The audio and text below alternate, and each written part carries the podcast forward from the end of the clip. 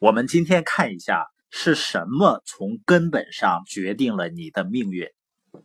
人们一提到成功啊，就说肯定这个人有着某方面的能力，或者是呢他一开始没什么能力，但是呢通过训练具备了某种别人没有的能力，这个是没问题的。我们前面也说过，成功是关于成为的。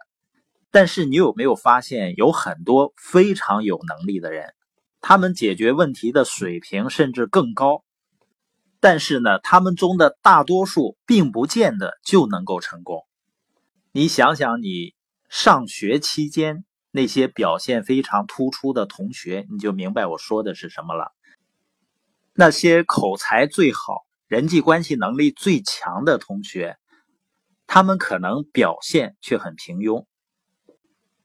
像我刚开始创业的时候，我们生意团队的几个合伙人都是普通的不能再普通的。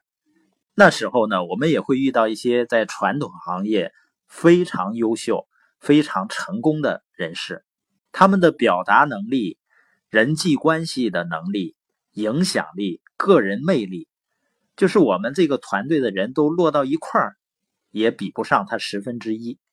但是今天呢，我发现那些当年表现非常优秀的、非常有个人魅力和影响力的、有能力的人呢，还在为了赚钱而苦苦挣扎。而我们这些普通的不能再普通的生意合伙人呢，很多都已经获得了时间和经济上的自由。原因只有一个，就是那些能力超强的人，也就是他们解答问题的能力是很强的，但是呢，他们选择去做的事儿，常常并不是能够获得很大成功的事儿。也就是说呢，他们做选择题的能力很差。我们说所谓的时机呢，就是你在正确的时间做了正确的事情。那正确的时间能够做正确的事儿，是不是一种选择呢？我们说事情的发展是选择，然后行动，然后获得结果，所以选择是在先的。那如果选择错误，你水平再高也于事无补的，你的效率再佳，那越做是越错的。所以有句话叫方向不对，努力白费。也就是说，回头看一看呢，就好像在你最初的选择的时候已经确定下来了你最终的那个结果。而人们在结果不好的时候呢，常常用什么词来描述呢？说这就是命，或者是运气不好。实际上这个命或者这个运气在我们选择的时候就已经决定了。我们前面谈到了罗伯特清崎的关于人生的4个象限，他说你选择的从业方式将最终决定你最终拥有的生活方式，就是这个意思。也就是说，我们今天的生活状态、生活方式，实际上是我们3年5年前选择和规划的结果。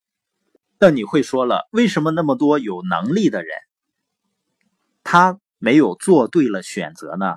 也就是说，他是解答题高手，但是呢，他为什么做不对选择题呢？原因就是他们没有养成正确有效的价值观。价值观呢，就是人们判断一件事情对和错的那个标准。用最通俗的解释就是，你知道什么是好的，什么更好，什么是最好的。也就是你有一个衡量的标准。那如果我们知道什么是好的，那么就知道什么是差的，知道什么是更好的，也会知道什么是更差的。那我们知道什么是最好的，就会知道什么是最差的。那如果把我们的大脑比作是一个硬件，我们的软件呢，就是我们大脑里的操作系统。而这个操作系统里呢，有2个东西是核心的，一个就是概念，一个就是价值观。那我们前面谈到了关于财务自由的概念，什么是人最大的恶习，生活的根基是什么等等。衡量一个人是否有智慧其实是很简单的，第一个就是看他的操作系统里有多少必要的、正确的而且是清晰的概念。第二个呢，就是看我们的操作系统里有多少正确清晰的价值观。那选择是什么呢？选择就是价值观确定之后的自然结果。比如我们看到一些新闻，很多的名牌的大学生，他们为什么毕业以后去抢那个清洁工的饭碗？实际上就是他追求安全和稳定价值观的必然结果。所以你发现啊，我们关于财务自由之路的播音呢，都是关于概念和价值观的，因为这两个东西搞定了，选择就是自然发生的。而选择自然发生的同时呢，行动就会被触发，进而呢，改变就是自然而然的。所以我们说呢，人的选择决定了结果或者是命运，而什么决定了选择呢？就是价值观决定选择。那更深入的结论是什么呢？就是价值观决定命运。